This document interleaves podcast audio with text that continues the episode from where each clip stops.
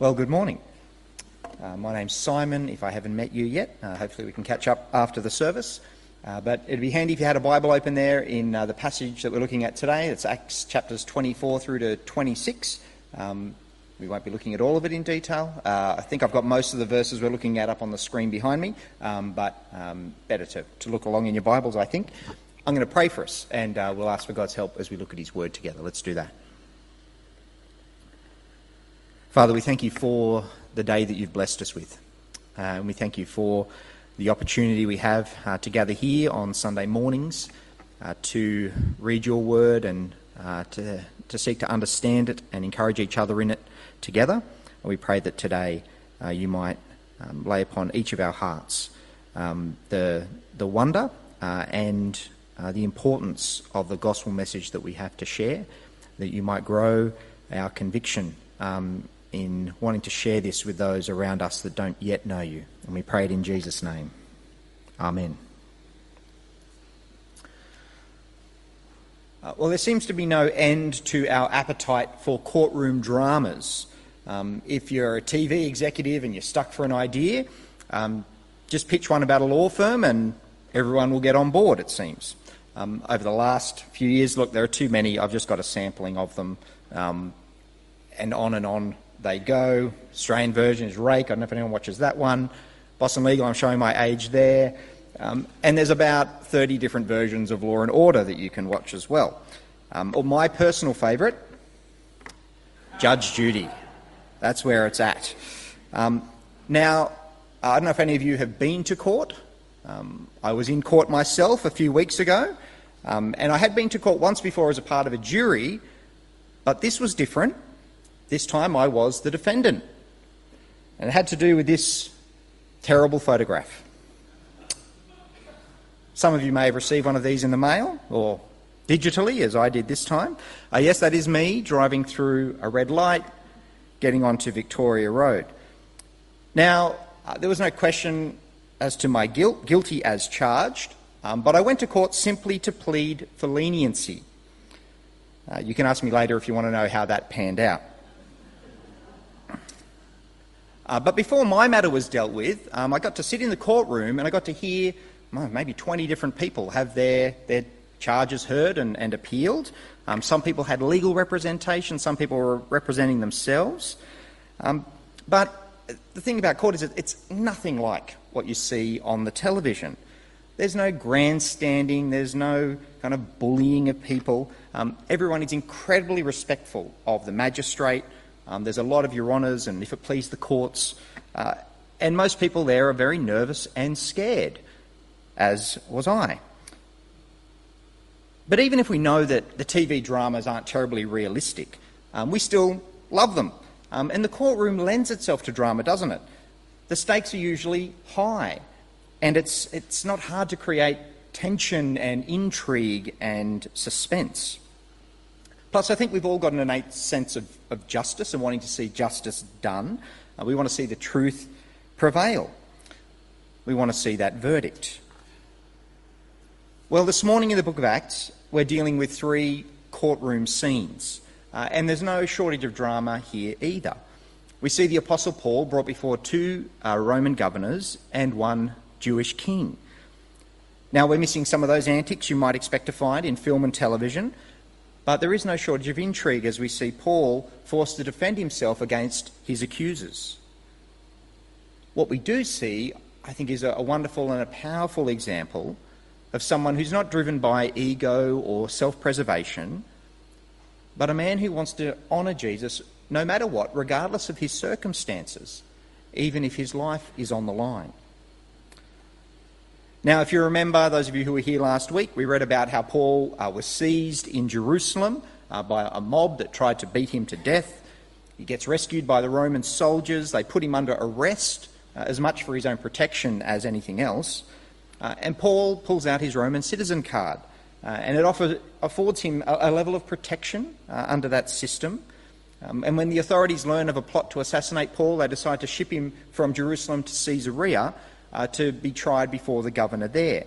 And that's where we pick up our story here in chapter 24. Uh, the Roman governor at the time was a man named Felix, uh, and Felix had a reputation.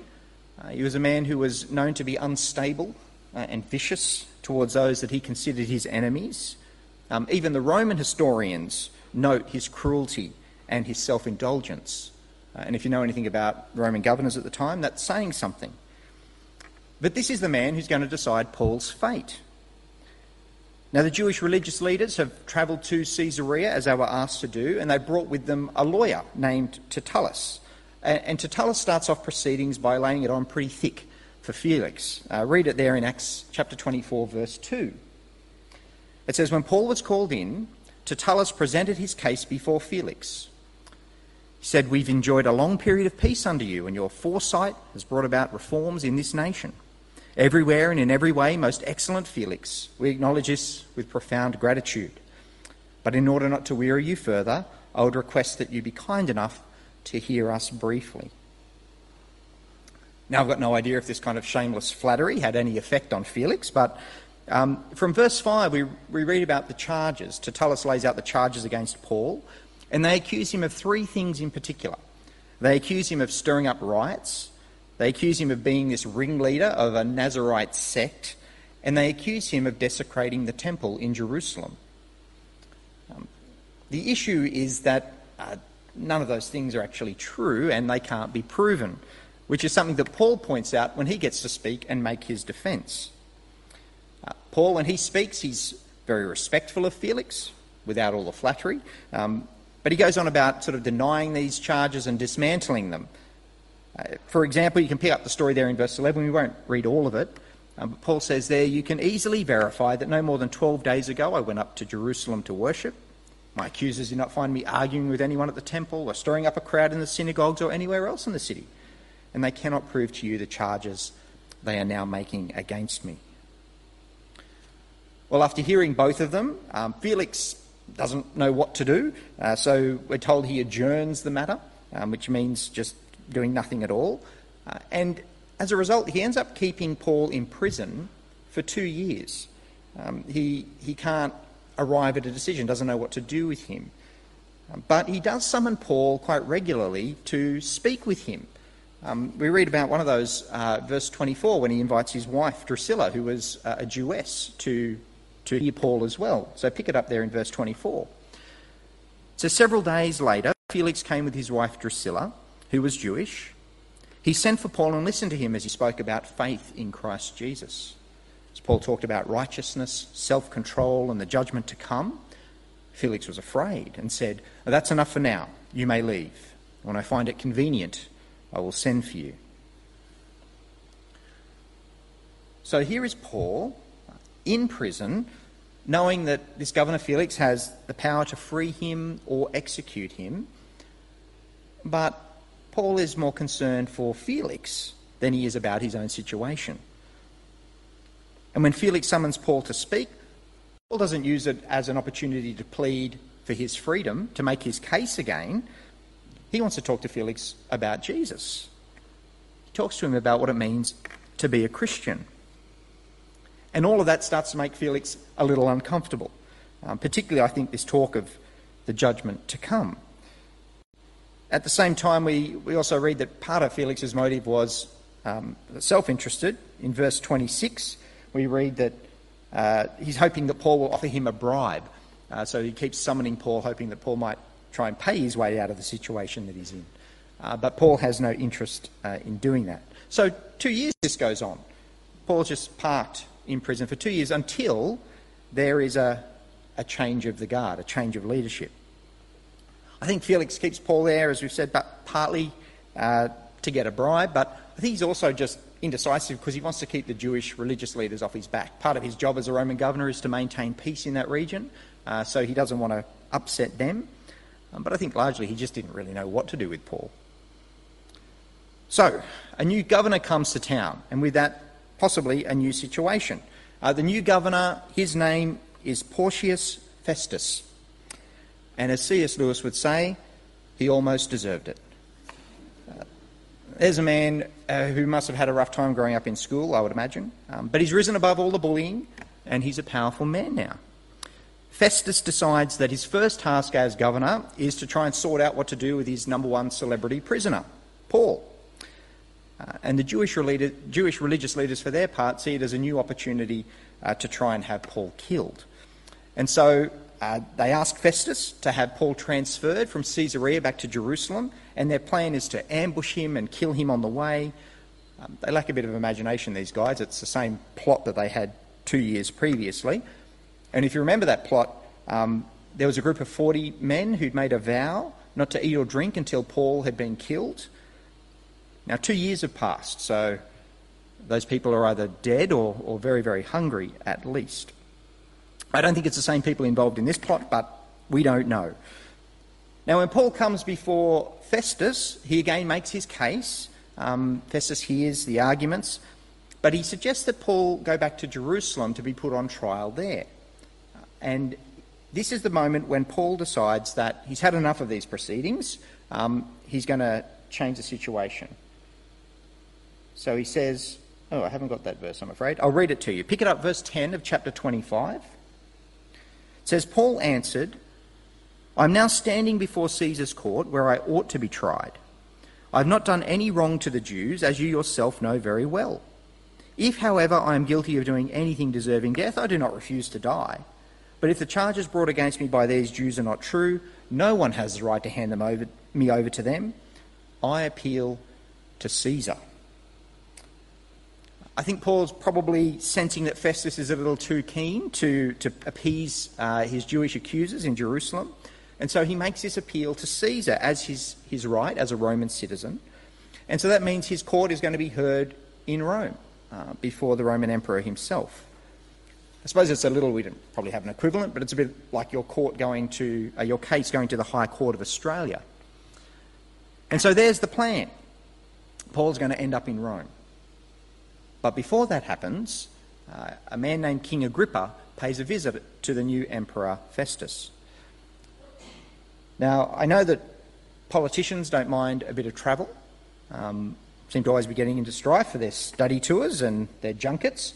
Um, even this week, or uh, the last couple of weeks, I think, Qantas has been in the news quite a bit um, one of the reasons they've been in the news is uh, to do with their chairman's lounge uh, and the perks that the politicians get with the chairman's lounge. And not just the politicians, sometimes the politicians' sons.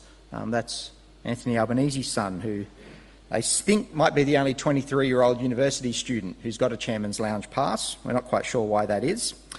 Um, or in the news also was uh, Richard Marles uh, over the last couple of weeks. He's racked up something like a $3.6 million travel bill uh, since he's become Defence Minister. Now, I'm sure it's all above board, um, but our politicians have a bit of form when it comes to travel perks, don't they? Seems politicians didn't mind a bit of travel back in Paul's day either. Um, a few days after uh, Paul has appealed to Caesar, King Agrippa comes to visit Festus, uh, presumably to press the flesh and congratulate him on his new appointment. But King Agrippa is not a Roman governor, he's a Jew. Um, and like the Herods before him, he wasn't really a king at all, more of a kind of a, an honorary title that the Romans let him have. Um, but in any case, Festus thinks this is a good opportunity to try and figure some things out about Paul. He too is confused about this whole matter. And so he asks Agrippa to help him out if he'll, he'll hear Paul and help him figure out what to write to the powers that be in Rome when he sends Paul on his way. Uh, look at how Festus actually explains uh, why he's confused. he says this uh, When his accusers got up to speak, they did not charge him with any of the crimes I had expected. Uh, instead, they had some points of dispute with him about their own religion and about a dead man named Jesus, who Paul claimed was alive. I was at a loss how to investigate such matters. Um, for the, the Roman on the outside looking in, this is all very perplexing, uh, why Paul's got everyone so upset. But he gives this wonderfully simplistic summary of the issue. He says this whole thing seems to be about a dead man named Jesus who Paul claimed was alive. So Agrippa agrees to hear Paul the following morning. Uh, and when Paul gets the opportunity to speak, once again we see Paul uh, telling his story, seeking to persuade them to become followers of Jesus. He starts by talking to them about his background, how he was raised as a devout Jew and was living as a Pharisee in Jerusalem.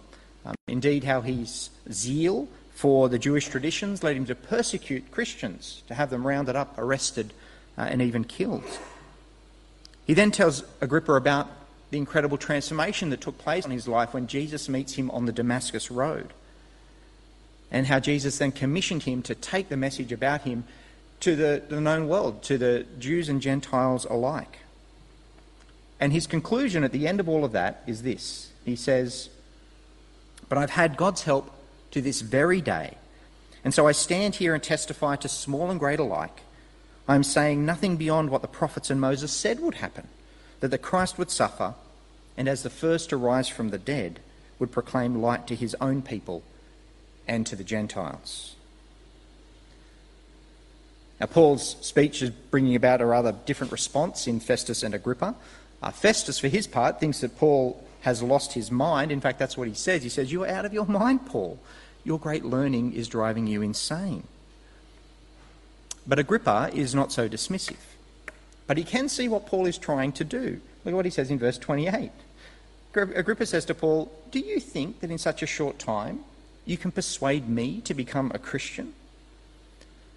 And Paul replies, Short time or long, I pray God that not only you, but all who are listening to me today may become what I am, except for these chains. Paul make, makes no apologies for what he's seeking to do. His desire is to see that everyone becomes what he is not a prisoner, but a sinner who's been saved by the grace of God, someone who now serves the risen Lord Jesus. And so he will share that message every chance he's get, with every opportunity that comes his way, even here at his own trial before kings and governors. He seeks to persuade them to put their trust in Jesus. Now, the one thing that Festus and Agrippa do seem to agree on is that Paul is not guilty of anything deserving prison or death. But Paul has appealed to Caesar, and so to Caesar he's going to go. Uh, and Paul and his trial get relocated to Rome, but we'll read about that uh, and look at that next week as we finish off the book of Acts. I just want to finish by pointing out a couple of things that I find particularly striking uh, from this story. Firstly, it's the, the conviction and the determination that Paul has to share the good news about Jesus. Paul, here he is in chains, facing charges whose, whose life may well be taken through this process. And yet, every chance he gets, Jesus is on his lips. He seems far more concerned about those he's speaking to than about his own safety or his own freedom or even getting justice for himself. And you could say he's annoyingly persistent in trying to persuade everyone he comes across to become followers of Jesus. Now, I think we sometimes have a different uh, approach to people sharing their faith, and we may even feel this about ourselves, than, than people sharing other pieces of what we might consider to be good news. I mean, imagine for a moment if a scientist discovered the cure for motor neurone disease this week can you imagine that scientist sitting on that information, keeping it to themselves? Well, of course, they wouldn't, and nor would we want them to, because that news is far too valuable, isn't it? Too good to keep quiet. Information as good as that means you've, you've got an obligation to share that with others. The Apostle Paul was convinced that he was in possession of something even greater than that that he had a life giving, life transforming message to share. And it was too important to keep to himself. Are you convinced about that? Are you convinced that you have a life giving message to share with others? That in the good news about Jesus, we have a life changing message worth sharing? And if you are convinced about that, how is that reflected in your life? The second thing I think we see from Paul in these chapters is a model for how to do that, for how to share that news. Um, there's a, a, great verse that uh, we have in 1 Peter that uh, kind of describes how Christians generally should go about trying to share their faith. And I think Paul's uh, life through these chapters, and indeed um, the other parts of Acts that we've read as well, are a wonderful example of what that looks like. But the verse in 1 Peter goes this way But in your hearts, set apart Christ as Lord. Always be prepared to give an answer to everyone who asks you to give the reason for the hope that you have. But do this with gentleness and respect, keeping a clear conscience, so that those who speak maliciously against your good behaviour in Christ may be ashamed of their slander. So, firstly, to set apart Christ as Lord, to be living a life that has Jesus at the centre, that honours him. And secondly, be someone who is ready to share the hope that you have. Perhaps, like Paul, it's a readiness to share your story, your testimony of God's work in your life. But it may also be to share the message of who Jesus is as fundamental truths about uh, the one who lived, died, and rose again for us. But as we do that, we're to do it with gentleness, we're to do it respectfully. It's not about us winning arguments or scoring points against people or, or humiliating anyone. For our part, we need to not only keep it civil, but to share that news with humble hearts, leaving the outcome to God. If we read over Paul's trials, we see a series, I think, of worked examples of what doing this looks like. This message about Jesus that we have, it, it is too important to keep to ourselves. So let's live a life that shows that Jesus is our Lord. Let's be people who are ready to share the hope that we have with others. And when we do that, uh, to do it respectfully. We're going to respond in prayer, and Tara's going to lead us in that.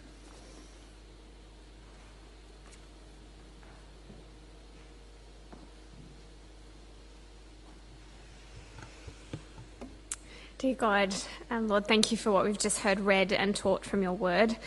Thank you again for the freedom that we have to do this so openly. Um, Lord, the book of Acts and Paul's persistence in sharing the gospel should be a reminder of just how important the message of salvation is like Paul, firmly plant in our hearts the magnitude and importance of Jesus' story and the great hope that we have in salvation. Lord, please encourage us to live lives that reflect this great hope and be ready to share the gospel um, with those that we love. All this we pray in your Son's name. Amen.